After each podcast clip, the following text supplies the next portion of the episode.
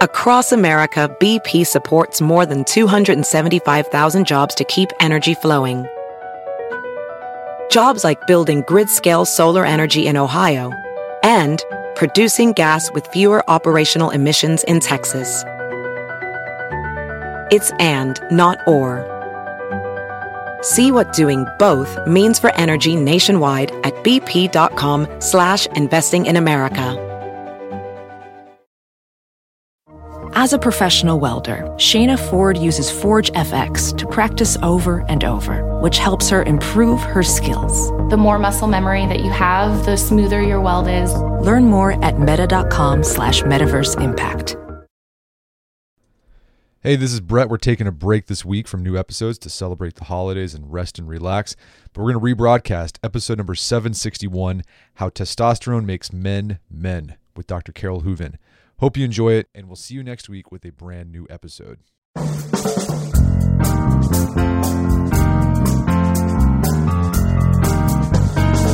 Brett McKay here, and welcome to another edition of the Art of Manliness podcast. What creates the differences between the sexes?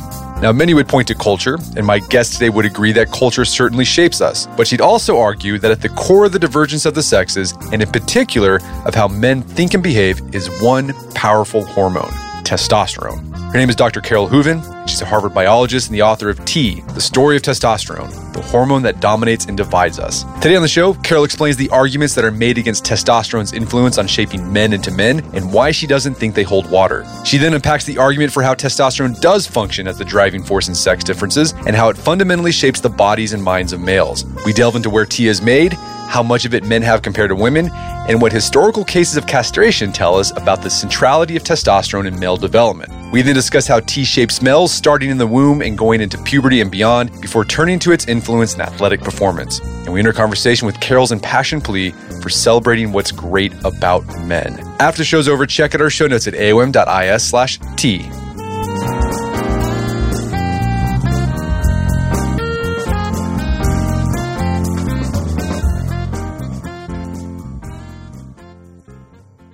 Carole Hooven, welcome to the show. Thanks so much for having me, Brett. So, you got a book called T, The Story of Testosterone, the hormone that dominates and divides us. So, you have spent your career studying the physiological and psychological effects of testosterone on humans and other animals. How'd that happen? okay.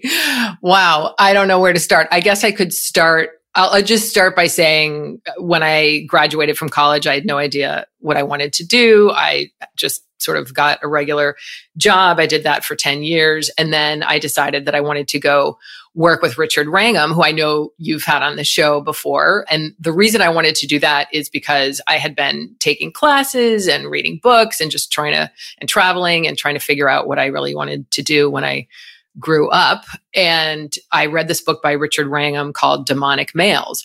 And I had really been focusing in on understanding human behavior, and I'd gotten really interested in neurobiology. Then I discovered genetics and evolution and got really interested in that. And then I read Richard's book, which used research on non human primates, primarily chimps, as a way to understand the evolutionary and genetic origins of human behavior, particularly aggression.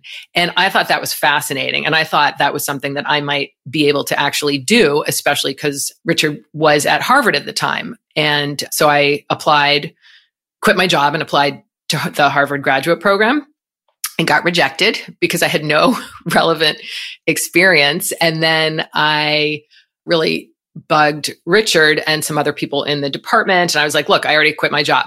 this is what I want to do. And eventually, because I was persistent and enthusiastic, not because I had any special expertise, I have to say, Richard gave me an opportunity to go out to Uganda and study chimps for a year. I ended up getting evacuated because there was a lot of really awful violence and political upheaval around Uganda in that region of Africa at the time. So I only spent eight months out there. But long story short, it was spending eight months in the jungle with chimpanzees surrounded by a lot of actual human aggression and violence that got me really interested ultimately in testosterone because the way if you if you anyone who goes and spends time with chimps can see that the sex differences in the chimpanzees in so many ways mirror sex differences in humans, just in these very broad patterns of status and hierarchy obsession among the males, competing, you know, largely for food and the right to have sex with the females who are in estrus, who can get pregnant. So there's a lot of aggression. There's a lot of status obsession in the males. They're also capable, you know, like humans are of being kind and nurturing and warm and family oriented in a way. And the females, on the other hand, I never saw, although it does happen, I never saw any instances of female physical aggression. I saw it every single day among the males. And so that was just this very pronounced sex difference where there was a lot of nurturing and caregiving among the females, just much more peaceful overall on, you know, all of this is on average. And they don't have any human culture. So there was nobody who was going to be able to convince me after that experience that these similar patterns of sex differences in humans are primarily due to human culture. They're not. They're molded by human culture. The way they're expressed, you know, is heavily dependent on human culture, but the evolutionary and genetic origins are, you know, in us. We're born that way. And so that's why I got interested in testosterone because there's no more powerful way of explaining human sex differences, which are, you know, male behavior in particular is a really important aspect of our lives. Yeah. One of the goals of your book is to push back some of these popular arguments out there that testosterone really doesn't influence differences between the sexes. There's lots of them. I mean, can you br- briefly summarize the arguments against T's influences on sex differences? Like, if, if it's not testosterone, what are they saying is causing the sex differences? Right. I've been asked this before, and I admit I do find it challenging because, but but it's a really good exercise, and I try to do this in the book, which is to entertain the best argument from the opposition.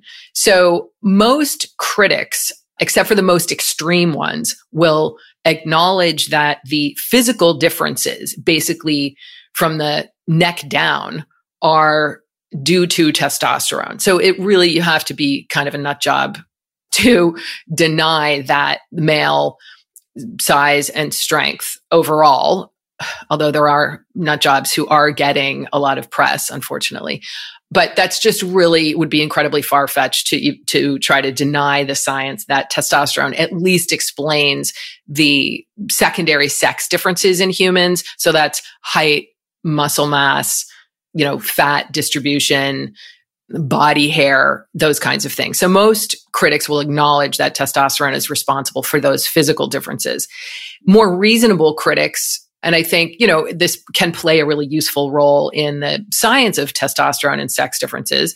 Most other critics deny that testosterone has any important effects on the brain and thus behavior, and that it is not ultimately sort of the most powerful driving force in those sex differences that I just talked about. So the largest sex differences that exist, and this is not my view, this is fact. I'm not talking about the cause, I'm just talking about the observation, are in sexual psychology and behavior and physical aggression. So those are huge, consistent with non human animals. We see them across ages, not the sex part, but across cultures. You know, they're just incredibly pervasive. And so those sex differences exist, but the question is, does testosterone influence the brain and behavior in ways that promote increased physical aggression in males and increased desire for variety and number of sexual partners. So those are the biggest sex differences. And those are the ones I really focus on in the book because there's so much clear evidence that testosterone in the early developmental period, like around, you know, prenatally and directly postnatally, and then in puberty and beyond, that those differences in exposure to that hormone and how it acts coordinates the body, the physical adaptations of size and strength with psychological adaptations that enable male animals, including humans, to take advantage of their larger body size and the fact that they have sperm and a penis, that they have to be motivated to want to get that sperm into the female reproductive tract. And to do that, especially over human evolutionary history, there had to be physical competition with other males for status or for the resources they need to acquire high status, which enable, you know, and that could be territory. Now it's a lot of that is money and uh, professional status. But doing all of that increases the chances that males will be able to have a higher number of sex partners ultimately. I mean, and there's different strategies that males can use, and we can get into that. So it might not be an increased number of sex partners, but it might be using one's body and having the psychology to want to use one's body, or even just one's sort of competitiveness and desire to elevate one's status that could result in the acquisition of a high quality mate, where if you mate with that single female for life, you could do very well reproductively. It doesn't mean that you have to have 10 kids, but it means you have to acquire that mate and have sex with her. So the adaptation is not the male desire necessarily for children, it's the desire to either partner with one or a few mates and be a good partner or play the field and have many different partners. There's many different strategies. But sorry this is a long answer but the the idea is that testosterone coordinates the psychological adaptations with the physical adaptations. And i should just get back to the critics because i've gotten off the topic here. But the critics are to me bizarrely denying that they'll accept that testosterone acts on the body but then are denying that it acts on the brain because they want to assert and they do assert that because we live in a gendered society the default assumption should be that the sex differences that we observe are due to social and cultural influences. But this just doesn't make sense from a scientific and evolutionary point of view. The default assumption is that we are like, you know, all of these other animals where testosterone does these very same things in males. It's not a coincidence that it does the same thing in humans. It's just that our culture can exacerbate those differences. They can minimize, the culture can minimize or kind of enlarge those differences or just budge the expression around. So it's always gene culture interactions. Why do you think the critics are so reluctant to embrace the fact that T influences not just the body, but the mind? Like, what is like the apprehension?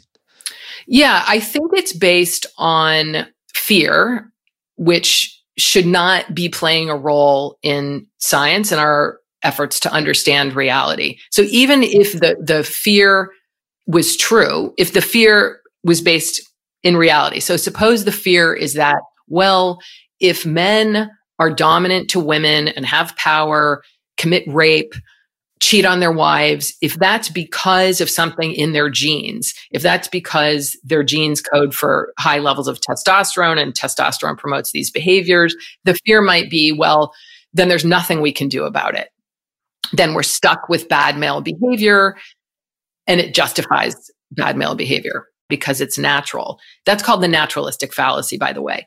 The idea that what is found in nature is good. You know, and anyone can see in two seconds that there's plenty of things that are natural, like malaria, that are terrible. So that's just a bad argument. And there's also plenty of evidence that we are definitely that's biological the idea of biological determinism that if something is in our genes it's immutable and we're stuck with it and we have to accept it of course that's not true either and all you have to do is look around the world at different cultures and different societies and see what the differences in say the rates of murder are because males commit uh, across the world about 95 to 98% of all murders but in some cultures the sex difference in the murder rate and the murder rate itself is incredibly low. And I always use Singapore as an example because there's, it, it's extremely safe. People, especially women, can walk around feeling safe because the sexual assault is incredibly low. You know, physical aggression committed by males in general is extremely low. And that's because of their culture and harsh penalties for those crimes. So it, and and that's just one example and we know that there are examples on the other end like i was just talking to a grad student in my department who is from india and he was and i you know know the data on india but sexual assault is rampant because it hasn't been taken seriously in India by the government there and the there you know you can get away with it and so men if you can get away with it men are going to do it and they do so the idea is that genes and testosterone sort of lower the bar for the expression of those behaviors in the right environmental circumstances. But that doesn't mean that the environment can't shape heavily the expression of those behaviors, right? So males are definitely more inclined to those behaviors, but we know that there's all kinds of things we can do to tamp down the expression of those behaviors. And that's clear from just even looking across cultures or even across time and how we've changed over time. Our genes haven't changed, but the laws have and that social norms have.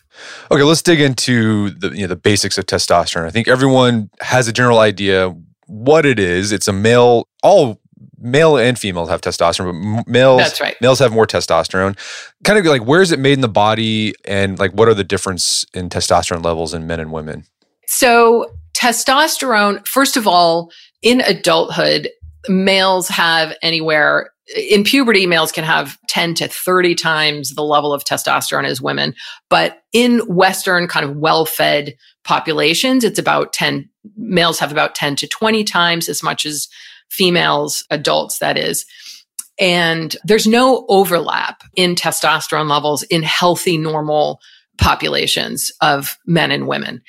And so in men, about 95% of testosterone comes from the testes and the rest of it comes from mostly from the adrenal gland and there's some other sources. Testosterone is actually made by many tissues. It's even made in the brain. So it can, most of it comes from the testes and then can enter the brain, but it can also be made de novo in neurons, which is really interesting. And I should just, and so in females, about half is made in, you know, these very, very low levels are made in the ovaries. And then the rest is made in the adrenal glands and in fat cells. So also, and I should just say estrogen comes from testosterone. So testosterone is converted into estrogen in males and females. And males also make estrogen. And males who have more body fat are going to have more of the enzyme, which is called aromatase, that converts testosterone into estrogen.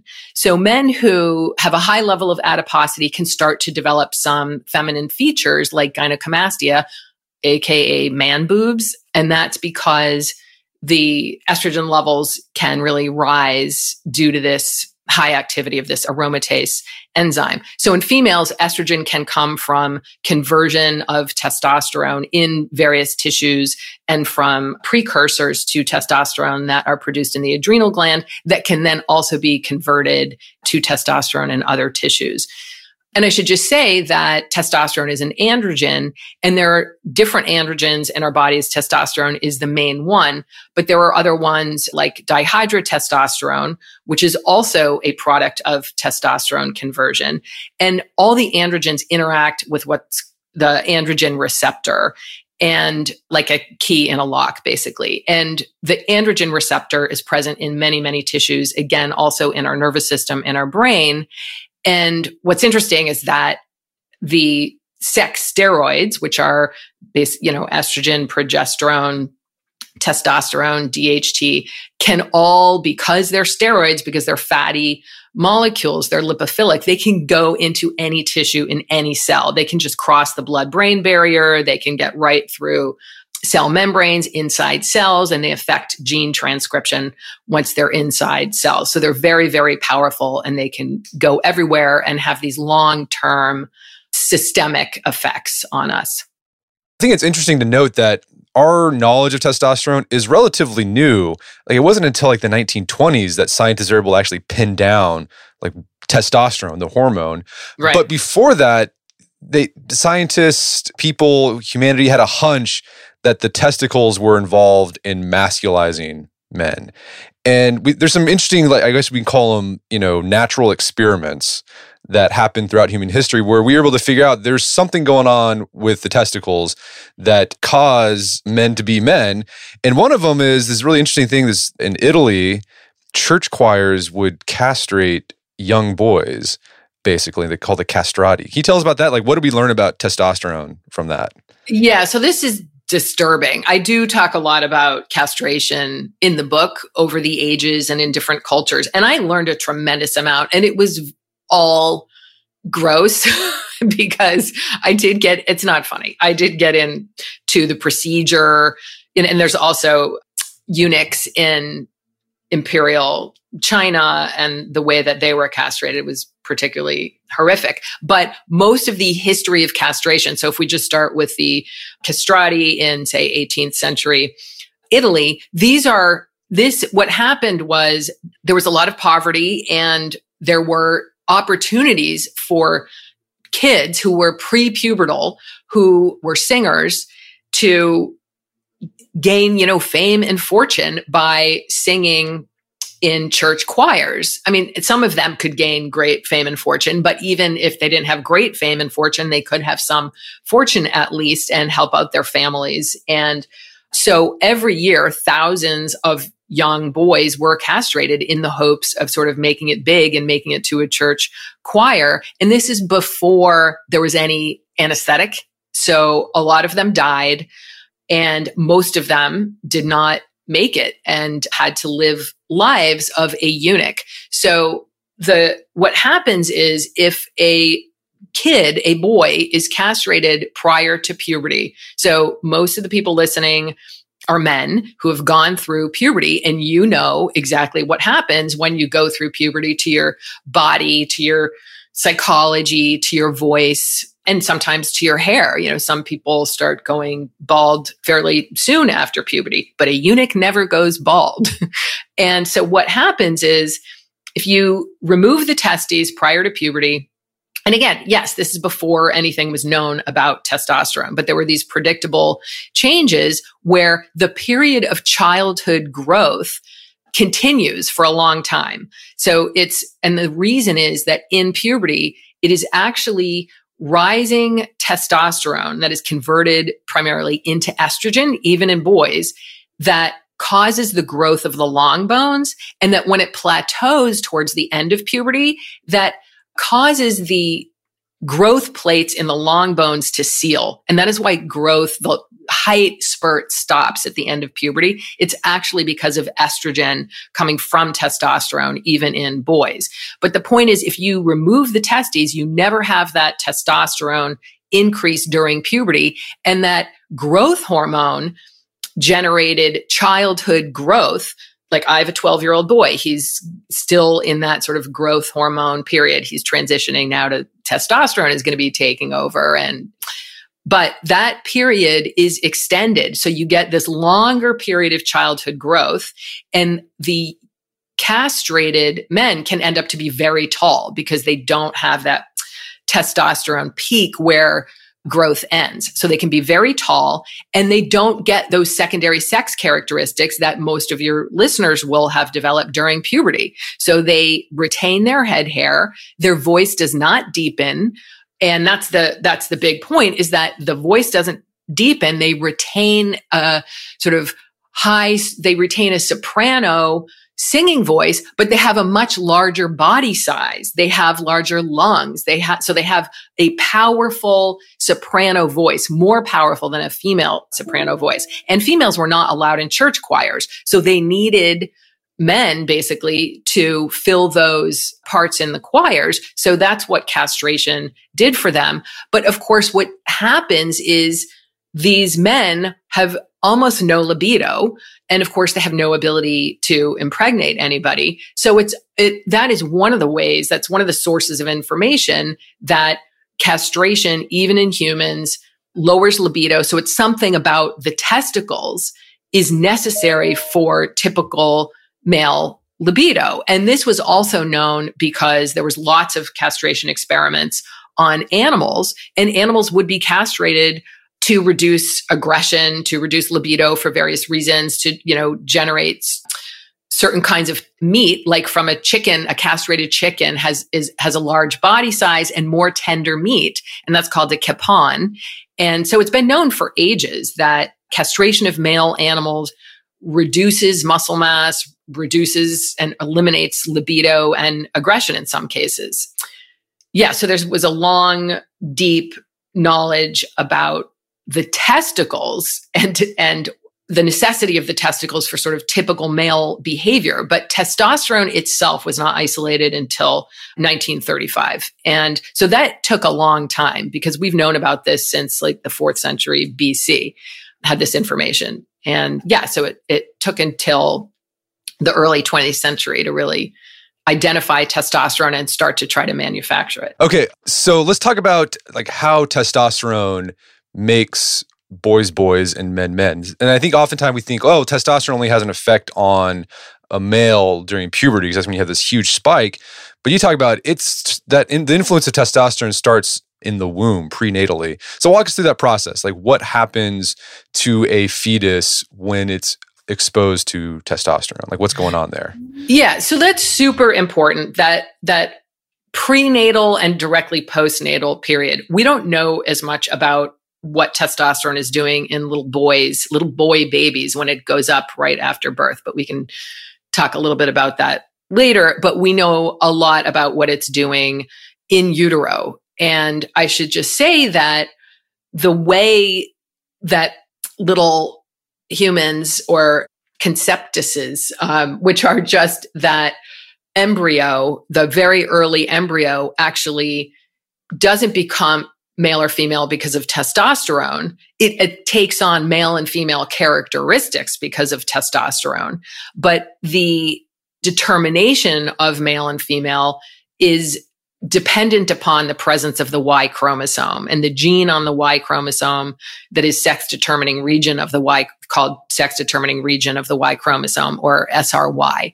So if you have the Y chromosome and you have, and it has an intact SRY gene, which almost male, you know, every male will have that. That is what causes the undifferentiated gonads to differentiate into testes. So before six weeks, the embryo is not identifiable as male or female. You know, you could look at the chromosomes, but there are no structures or physical differences yet. It's when that gene is expressed that it goes on to cause that tissue, those undifferentiated gonads, to differentiate in the testes direction rather than the ovaries direction. So once that happens, it just takes a couple weeks for the testes to start pumping out testosterone. So, like, I was pregnant with a boy, and it was just bizarre to know that he was in there with his little testicles in my body, that his little balls are making testosterone. That, and that testosterone is what was necessary for guiding his body and to promote the development of all the male reproductive structures and physiology. So, his scrotum, his penis, his prostate, his vas deferens, all that stuff is due to the actions of testosterone directly. And testosterone can do that because, like I said before, it acts on his genes that females share. Females have the same genes. It's just that they don't have testosterone to cause the genes to be expressed in a way that grows and maintains the male reproductive structures. So the little fetus has testes that produce a lot of testosterone. And that's what is responsible for the development of the male reproductive structures and male reproductive function that I just described. But at the same time, evolution has done this amazing thing where testosterone at the same time prenatally as it's working on the body to masculinize it, it goes into the brain because I'm just going to say it knows that this is an animal that needs to reproduce in a way that females don't need to reproduce. Like this animal has to compete basically for female mating opportunities and is going to be producing sperm. So this animal is going to, as a little kid, need to be do more rough and tumble play, for instance. And, and females might have to practice nurturing behavior so females don't have exposure to testosterone in utero, or they have very typically very, very low exposure. Males will have high levels of, te- very high levels of testosterone in utero that masculinize the body and the brain so that the brain can take advantage of the male body and shape that animal for male reproductive strategies, you know, which are different than what females need because females need to use their bodies to grow their offsprings and feed their offspring, sorry, offspring. And males don't use their bodies to grow the offspring. They use their bodies to compete for the right to make, to have a female do the work for them, basically. And that all starts in utero. And then there's a small rise in testosterone. Sorry, it's a actually, it's a short term rise. It's a three month increase in testosterone shortly after birth that seems to be very important physically again and probably uh, neurologically but we don't know a lot about it but there's some hints that it might have to do might further masculinize behavior and have something to do with penis development and could have something to do with ultimately penis size but there's not a huge amount of work on that yet right so okay basically there's kind of like a mini puberty that's right. For, for That's boys right. right after they're born. We're going to take a quick break for a word from our sponsors. Wedding season is coming up, and if you are preparing for the big day, I know wedding planning can be really intimidating, but finding the perfect suit shouldn't be. Indochino makes it easy to get a fully customizable suit right from your home. Don't just wear any suit on your big day, wear a custom made to measure suit. Suits start at just $499, which is about the same price you'd pay for an off the rack suit at a department store. And they've also got custom made to measure shirts starting at just $89. So I've talked about my Indochino suit on the podcast before. They've been a long time podcast sponsor. It's navy blue. The measuring process was super easy. They got these video guides you follow. You'll need another set of hands to help you out with that. But the really fun part is customizing it. Got to customize how I wanted the lapels on the jacket, the pockets, the lining. I went no pleats on the pants on this suit. A lot of fun. And then in a few weeks, you have a made to measure custom suit sent directly to your door. When planning your wedding, get a suit as unique as you with Indochino. Go to Indochino.com and use code manliness to get 10% off any purchase of $399 or more. That's I N D O C H I N O.com, promo code manliness. Did you know Fast Growing Trees is the biggest online nursery in the US with more than 10,000 different kinds of plants and over 2 million happy customers in the United States? You can grow lemon, avocado, olive, or fig trees inside your home on top of the wide variety of houseplants available. Fast Growing Trees makes it easy to order online, and your plants are shipped directly to your door in one to two days. And along with their 30 day Alive and Thrive guarantee, they offer a free plant consultation forever. So I use fast growing trees to order not an indoor tree, but an outdoor tree. There was an oak tree that was in our front yard that died a few years ago due to heat stress. Had to cut it down. There's been a blank spot that I've wanted to put another tree there. I wanted a maple tree that turned bright red during the fall. And I went on fast growing trees, found the tree that fit the criteria that I was looking for, turns bright red. It's a maple tree that turns bright red in the fall. So if you want to try fast growing trees, right now they have some of the best deals online, like up to half off on select plants. And listeners to our show get an additional 15% off their first purchase when they use code manliness at checkout. That's an additional 15% off at fastgrowingtrees.com using code manliness at checkout. Fastgrowingtrees.com, code manliness, offers valid for a limited time. Terms and conditions may apply. Daylight saving time is starting up again. The goal of this is to give us more daylight from March through November. By setting our clocks forward, it may feel like there are more hours in the day, but if you're hiring, it doesn't necessarily help you find qualified candidates for your roles any sooner. There is only one way to do that ZipRecruiter. And right now you can try it for free at ziprecruiter.com slash manliness. ZipRecruiter works around the clock to help you find qualified candidates. Once you post your job on ZipRecruiter, they send it to 100 plus job sites so you can reach more of the right people. ZipRecruiter smart technology also quickly scans thousands of resumes to identify people whose skills and experience match your job. Spring forward with a new hiring partner, ZipRecruiter, and find top talent sooner. See why four out of five employers who post a job on ZipRecruiter get a quality candidate within the first day. Just go to this exclusive web address to try ZipRecruiter for free. ZipRecruiter.com slash manliness. Once again, that's ziprecruiter.com slash manliness. ZipRecruiter, the smartest way to hire. Picture that thing you've always wanted to learn. All right, you got that in your head? Now picture learning it from the person who's literally the best at it in the world. That's what you get with Masterclass. This year, learn from the best to become your best with Masterclass. Masterclass offers over 180 world class instructors, and many of these instructors are former AOM podcast guests. You can learn negotiation from Chris Voss, leadership skills from Jocko Willink, how to master your habits with James Clear. Plus, every new membership comes with a 30 day money back guarantee, so there's no risk. So recently I went through the masterclass on negotiation with Chris Voss. A lot of useful information in there. Talked about the value of knowing a negotiation, how to use your body language and speech patterns to get your best out of a negotiation. Very well done. I really enjoyed it and got a lot out of it. Right now, listeners of our podcast can get an additional 15% off an annual membership at masterclass.com slash AOM. Get 15% off right now at masterclass.com slash AOM. Masterclass.com slash AOM. Check out the masterclass on negotiation with Chris Voss. And now back to the show. So basically, this prenatal exposure to testosterone is is it kind of laying the groundwork, like the wiring for later development and puberty? That's exactly right. So the framework that scientists use to talk about this is called the organizational activational effect or framework. So this is the idea, and this is actually really important because people think all you have to do is shoot up. And this happens obviously in, in like trans men or people who transition their gender.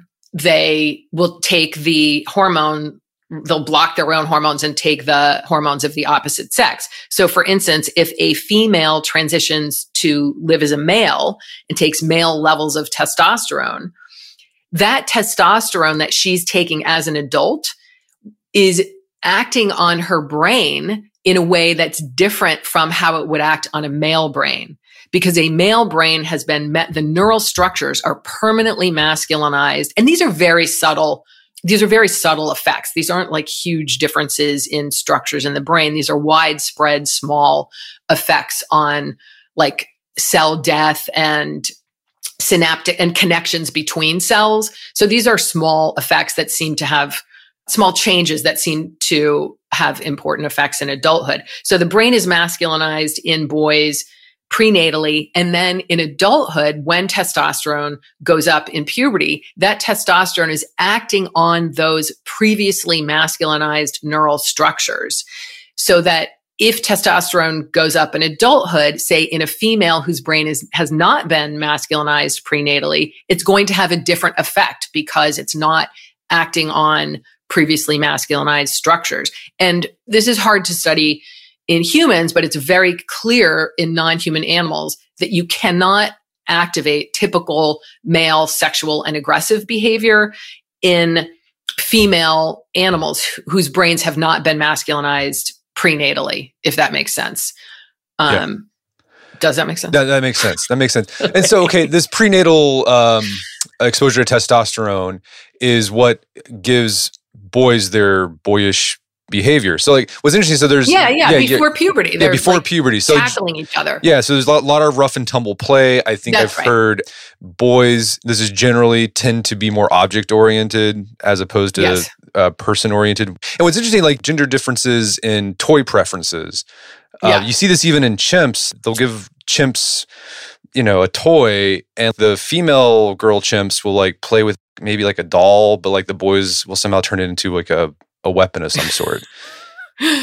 yeah. I mean, the primate toy studies are less, they're interesting, but I, not robust. less convincing sure. to me than the rough and tumble play. Like we don't even need the toy thing. Okay. We just, need, just the rough you know, housing. just, yeah, you can look at all these, just look at, take mammals, and it's not even confined to mammals, but you could look at chimps, you can look at rats you can look at a huge variety of animals and ju- you look at the juveniles and there are clear sex differences in play that are parallel in many ways to what we see in humans where the male the little boys say in chimps or in rats are tackling each other they're playing physically they're you know what they're doing is practicing physical competition for status as adults. So they have to practice their reproductive skills, their survival and reproductive skills. So that rough and tumble play is fun. It has to be fun or else they wouldn't do it and they wouldn't get the practice. But they like that heavy physical play more than females do. Females are doing other things. And in humans, we see the exact same patterns. And in non-human animals, you can easily manipulate the expression of that behavior by simply suppressing testosterone exposure in boys or increasing prenatal testosterone exposure in females, in female juveniles, in non-human animals. You can, it looks like it's entirely due to prenatal testosterone exposure. And then in humans, first of all, we have a very large and cross culturally consistent sex difference where boys like to play physically. You know, I've again, I have a son. I, he has friends who are female. I know how they play. I don't see girls getting together in groups and jumping all over each other for hours. Like boys will tend, you know, on average, not everyone does this and there's overlap in these complex behaviors, but these are broad patterns. And there's a suggestion in humans that it's also apparently of course, there's cultural influences, but that testosterone is the primary driver because we know in girls who have different conditions, especially congenital adrenal hyperplasia, that result in their exposure prenatally to abnormally high levels of testosterone. So it's not as high as boys, but even a slight elevation in girls can have a pronounced masculinizing effect.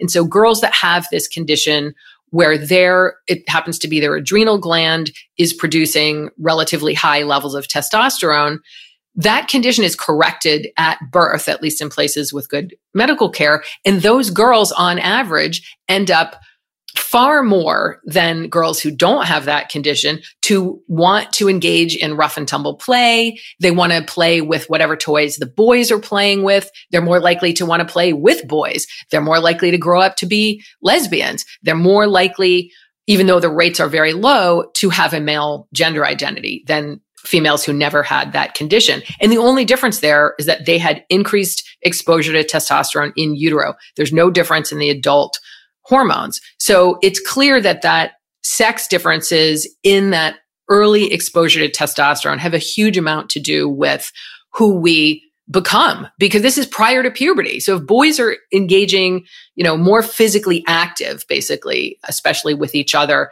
in childhood, that's going to set the stage for later behaviors, you know, almost regardless of what happens in puberty. And this is not all boys. I should say that boys who grow up to be gay are much less likely to engage in rough and tumble play. But those boys, so that's interesting and that's kind of a mystery. But those boys who grow up to be gay have the same pattern of sexual behavior of boys who grow up to be heterosexual. So being exposed to high levels of testosterone in utero seems to always shape male sexual behavior to be masculine, to shape the desire for a higher number of sex partners ultimately and a higher libido. Okay, so we've talked about childhood. So prenatal testosterone sort of lays the groundwork. Throughout childhood, T levels between males and females are pretty much the same. Yeah. And then puberty happens and there's this spike. And I think we all know what happens during puberty. Like the secondary sex characteristics show up. You get taller, more muscle mass for men, body hair, facial hair, uh, deeper voice. What's going on though on the brain? Like how is that testosterone surge influencing the mind and behavior? I've talked to a lot at this point, just in talking about the book, a lot of men uh, and trans men, which is interesting, you know, people who lived as women and then took high levels of testosterone about what it feels like. Most men say that they were preoccupied with sex, preoccupied with their position in the status hierarchy and social relationships among boys or and then young men. So again, you know, I have this 12 year old and that's what he talks about a lot. He's he, not the sex part, but the who is popular, what they do, how they behave. And this is all fascinating because it seems all of them are really, really attuned to status hierarchies. You know, and there's a great evolutionary reason for that. And testosterone is promoting that. Girls have their own hierarchies too. That's also extremely important. But the way they navigate competition within those hierarchies is totally different. Girls don't use this like very direct form of aggression and physical aggression. They tend to use gossip and passive aggression and backstabbing, I hate to say. And, and now social media, which I think that's a horrible way to harm people's reputations, boys are more likely to go up into somebody's face and call them an a hole or something. And so they're these, and they're more likely to get into obviously physical, aggressive, physically aggressive interactions. And of course, that depends on culture, you know, around the world and just within, say, our United States. Like there's obviously different norms around beating other guys up right. in different cultures. And, and, so yeah, I think, I think that's point, what's going on psychologically yeah. is sex and status competition. And I think a point to make is that there there is a cultural like so we have this biological thing going on, but like culture can kind of direct it, right? So in the West, It's like, well, how do you get status? It's like, well, you go maybe you play football or you run for student council, or it's like if you're a teenage boy. That's right. You can gain status that way. In another culture, it might be something different, but there'll there'll Exactly. be a drive for status somehow because the gu- idea is like if you get status, the the chicks will like you. Yeah. I mean, but you don't, you might not even think of it that way at the time. You just seem driven to gain status over other boys, you know, or, or young men. And yeah, it seems like a benefit is that the girls start to pay attention to you. So culture, the, people sort of miss this point about how incredibly important culture is. And nobody should resist the facts of biology about, you know, and, and the role in, in all of these types of behaviors. They shouldn't resist that because they think that culture is important or culture is more important. It's incredibly important. But what's interesting is how it interacts with our biology in these fascinating ways that have an important evolutionary explanation. Well, I think you you made some some guy. I forgot who it was. I think it's the guy that wrote "The Trouble with Testosterone." I forgot his name. Robert Sapolsky. Yeah, he said like if you talking about the, the influence of culture and biology, kind of the interplay they have.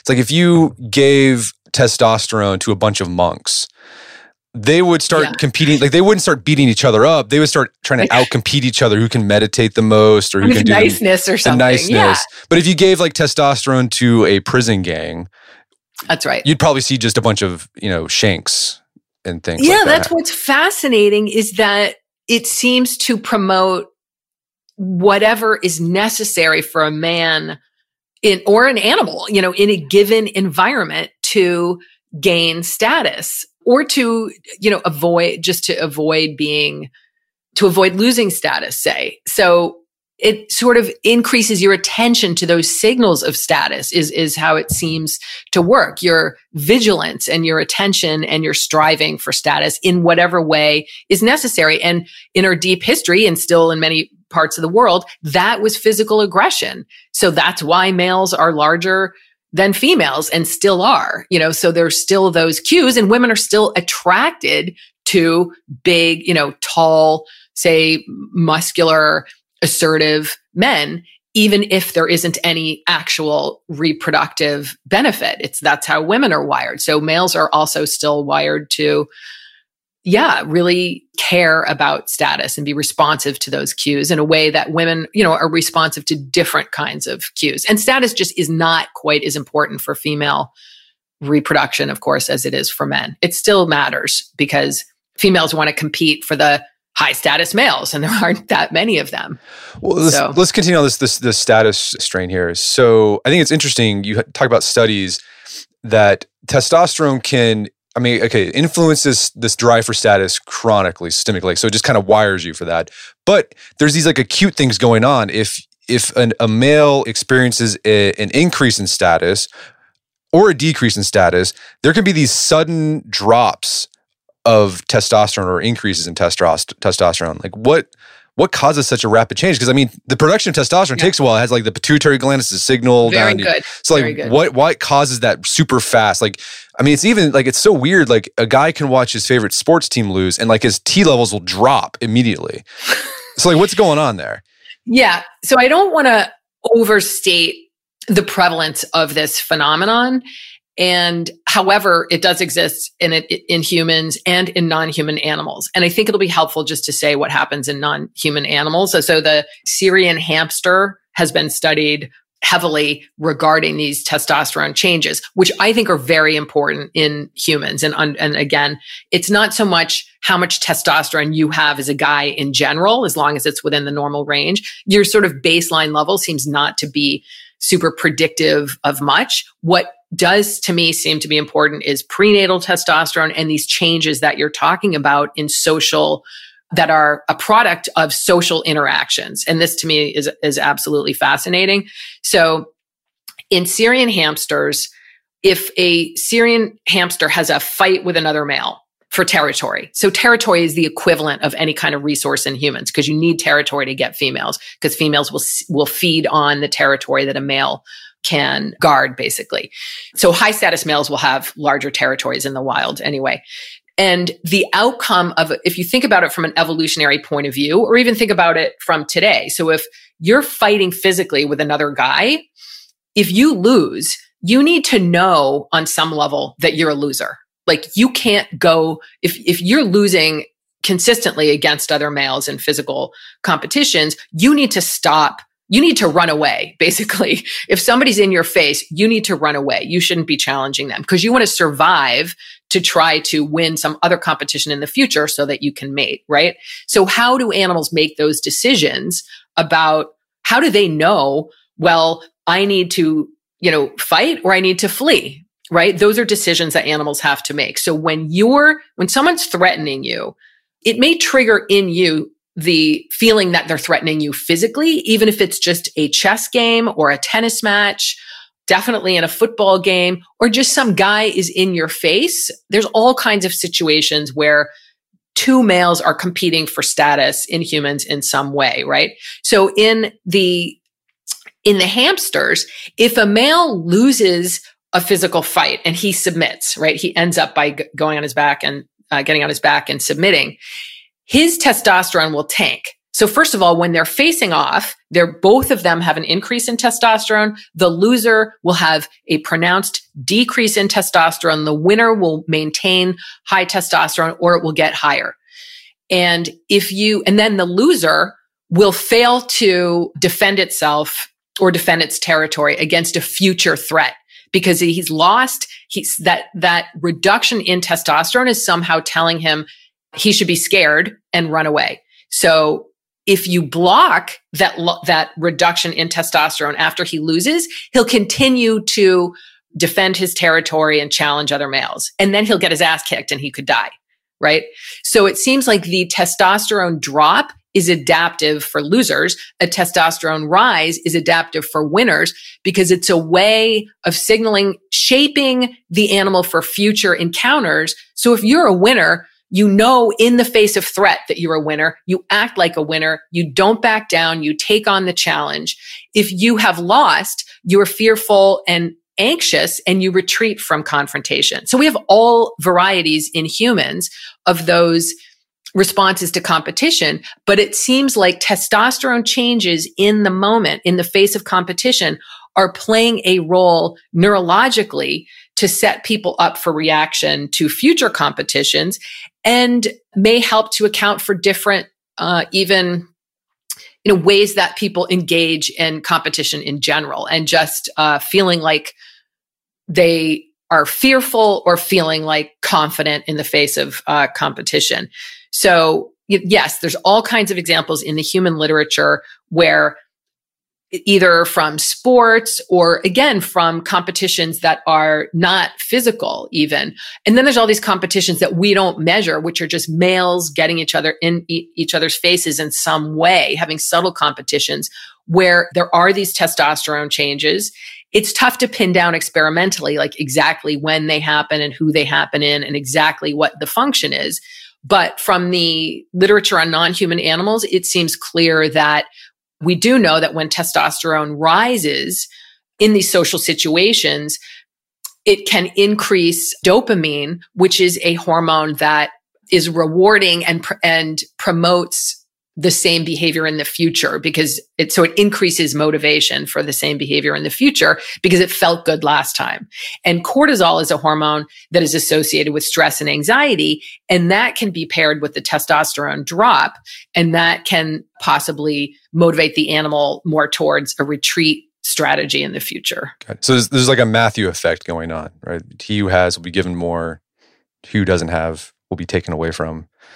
So yes, yeah. I, I, think that's right. But it's adaptive for all, basically, yeah. based on. But it's a way to, you know, if you're in a stressful situation, it's possibly a way to um, condition males to about how to respond very quickly, so they don't have to stop and think about it. And I should just say, you raise a really interesting question: How does testosterone change in these situations? Because, like you said the signal to produce testosterone in the testes comes from the brain. It comes from the hypothalamus and pituitary in the form of luteinizing hormone. And it takes an hour for that hormone to get from the brain to the testicles and to result in a, in, in a pulse of testosterone, essentially. Then that testosterone have to go through the blood and alter gene transcription, which, you know, theoretically should not have immediate effects on behavior. So the answer is we don't know how social interactions can cause these testosterone rises. It may be that it's not coming from the testes or it may be that it's not coming from LH, luteinizing hormone. It may be that there's an increase in adrenaline and that somehow adrenaline acts on the testes to release testosterone that's kind of hanging out there. But we don't know. And this is uh, something that I've been obsessed with a long time. What is the mechanism here? Okay, so testosterone makes uh, boy or you know teenage boys, young adults, young adult males preoccupied with sex, preoccupied with status. We also well, talk- I wouldn't say makes, but yes, okay, heavily influenced. heavily influenced. yeah, right. But and then also we've talked about this a little bit. It, aggression, like it makes it causes or influences males to be more aggressive. And what's the the advantage? That? I mean, what's the advantage of being aggressive? Because that just helps you get access to mates and resources. Is that the the idea? So there's not there's actually not a big sex difference in aggression. Okay. Uh, just broadly, it's really physical aggression. Okay, physical so aggression. Using so, and what's interesting is if you think about the strategies over human evolutionary history that males and females would use to maximize their reproduction, and and that's what natural and sexual selection acts on is, you know, the traits that animals possess that allow them to maximize reproduction. So for females, taking physical risks is a bad idea because you need your physical integrity. You need energy. You need safety. You need a long, a long, healthy life. That's what, because you don't have to worry about fighting for mates, right? You have to worry about having the energy and health that you need to bear and feed your children and you have to care for them. So it doesn't pay off for females to take physical risks and they don't have that need to compete physically for mates. Although they compete for mates, but in ways that don't put their physical selves at risk typically, right? So males are relative to females over evolutionary history have benefited from physical aggression because they that's what their bodies are in a sense built to do relative to females. That's where they're putting their reproductive energy budget. That's why they have bigger bodies and more muscle. That's the only reason relative to females. So that muscle that's a history of using their bodies to compete physically for mates. So we retain that in a modern environment. That and that's a you know again that's attractive to females.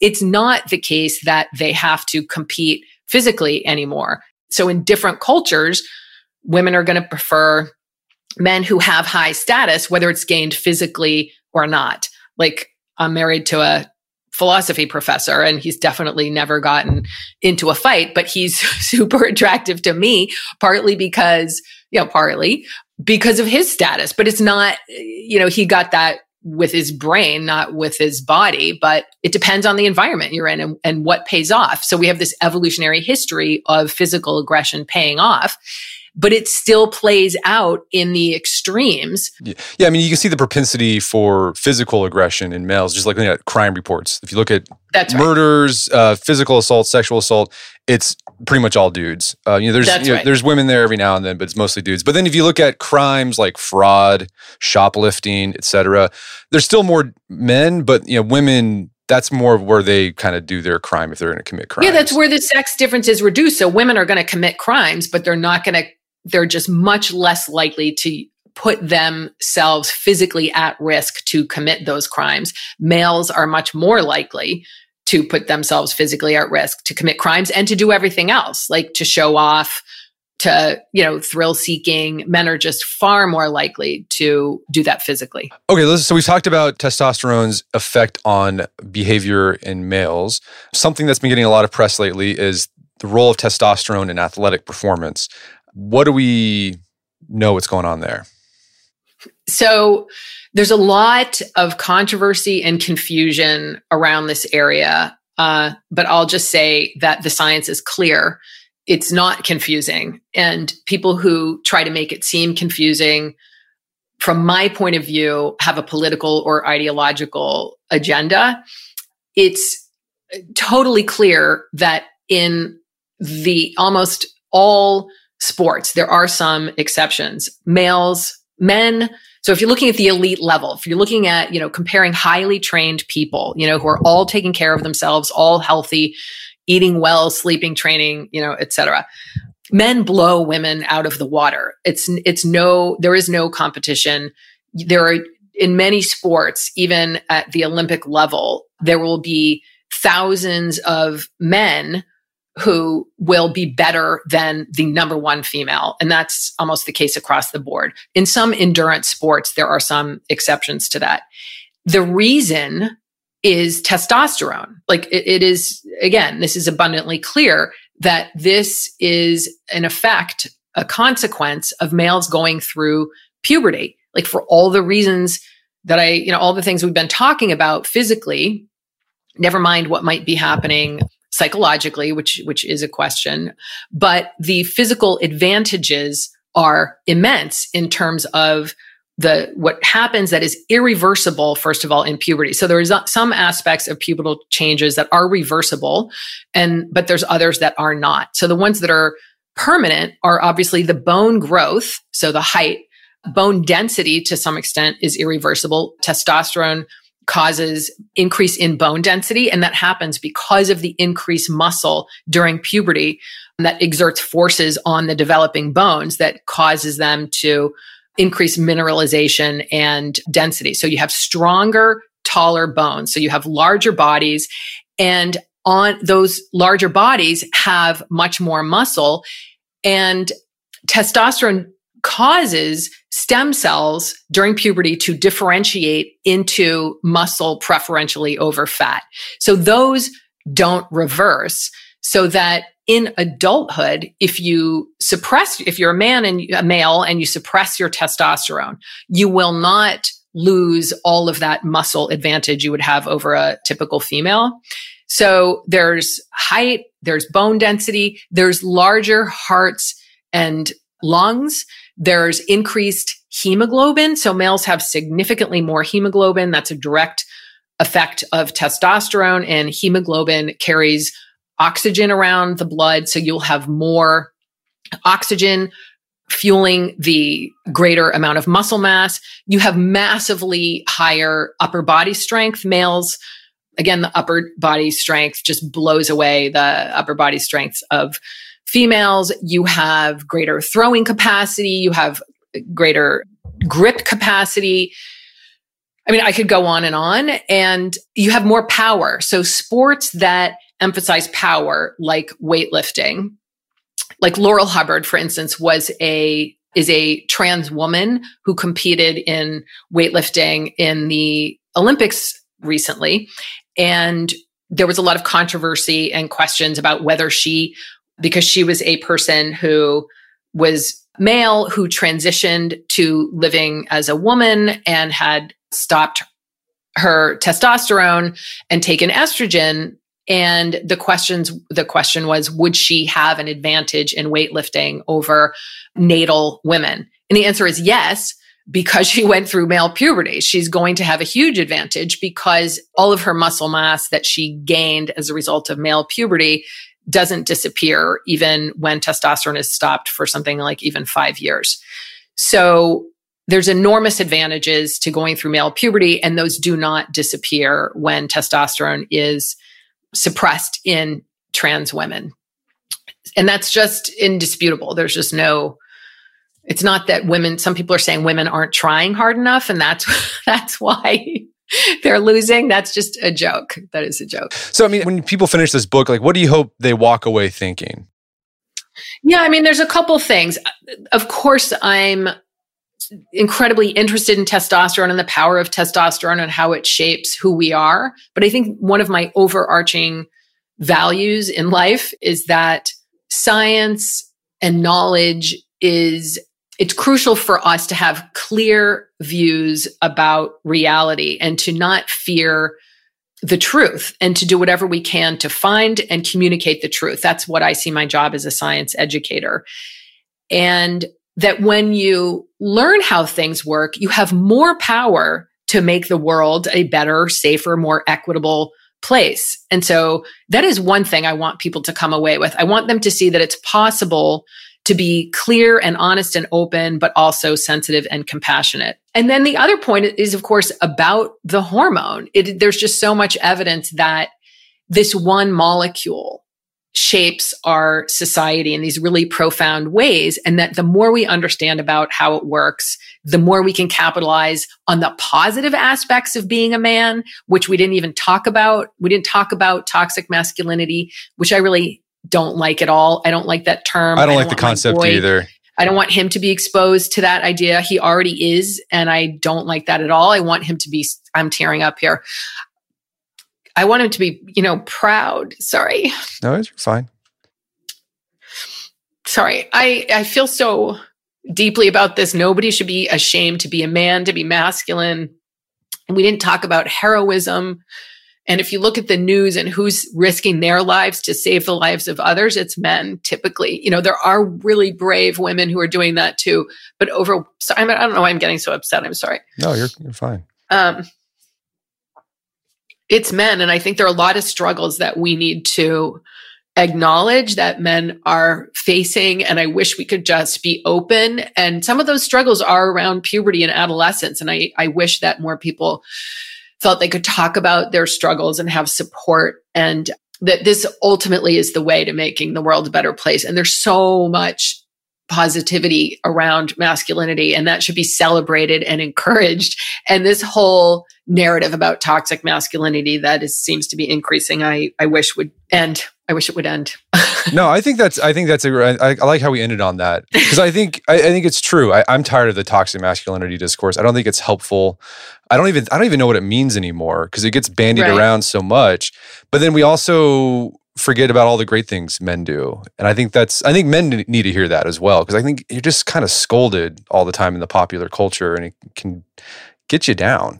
Yeah, and I'm you know, you're I assume working hard and being a great dad. I mean, yes. to me having that involvement in the family and having that kind of support and men bring something to the family that women just don't. And i watch this in my own family the way that i am with my son and the way my husband is with my son is very different and he needs he needs that. I'm not saying that people won't that every family has to have a male and a female or a mom and a dad because of course they don't but there is something that is so important that dads are bringing to the family and again and also i have to people aren't going to like this but to the world there is a different way of being in the world that i'll just say quickly and that, that I, I asked my students at the end of class, I usually ask them, what would the world be like without men or something like that? And just a couple years ago, a student said, I don't think we'd have tall buildings.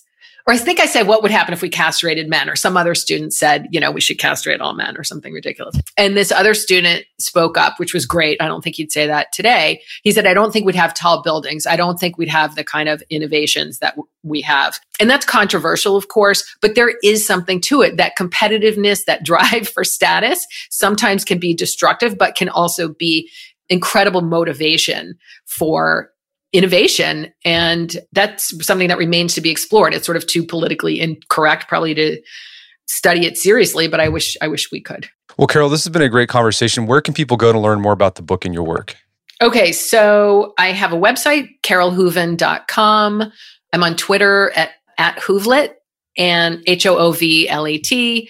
And my book is on Amazon and wherever you like to get your books. And if you do get it and like it, I never ask people to do this. I keep forgetting. Just if you could review it on Amazon, that really helps. And yeah, so I'd, I'd like to get more reviews. Fantastic. Well, Carole Hooven, thanks for your time. It's been a pleasure. Thank you so much, Brett. I've enjoyed the conversation. My guest today was Carole Hooven. She's the author of the book T, The Story of Testosterone. It's available at Amazon.com and bookstores everywhere. You can find out more information about her work at her website, carolehooven.com. Also check out her show notes at aom.is slash T, where you can find links to resources where you can delve deeper into this topic.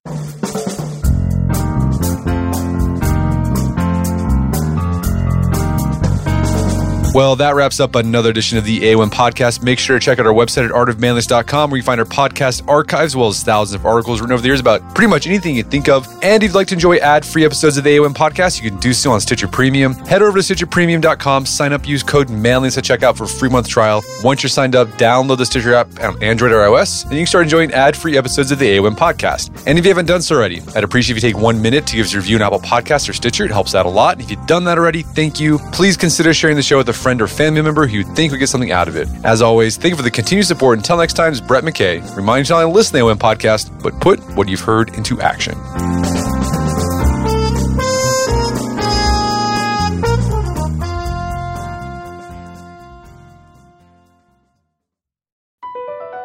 BP added more than $70 billion to the U.S. economy in 2022.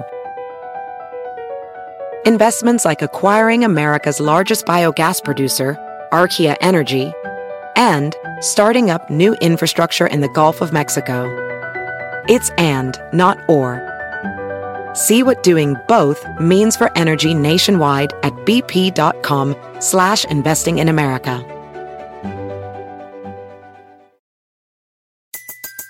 Everybody in your crew identifies as either Big Mac Burger, McNuggets, or McCrispy Sandwich.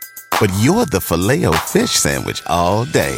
That crispy fish, that savory tartar sauce, that melty cheese, that pillowy bun. Yeah, you get it. Every time. And if you love the filet of fish, right now you can catch two of the classics you love for just $6. Limited time only. Price and participation may vary. Cannot be combined with any other offer. Single item at regular price. Ba da ba ba ba.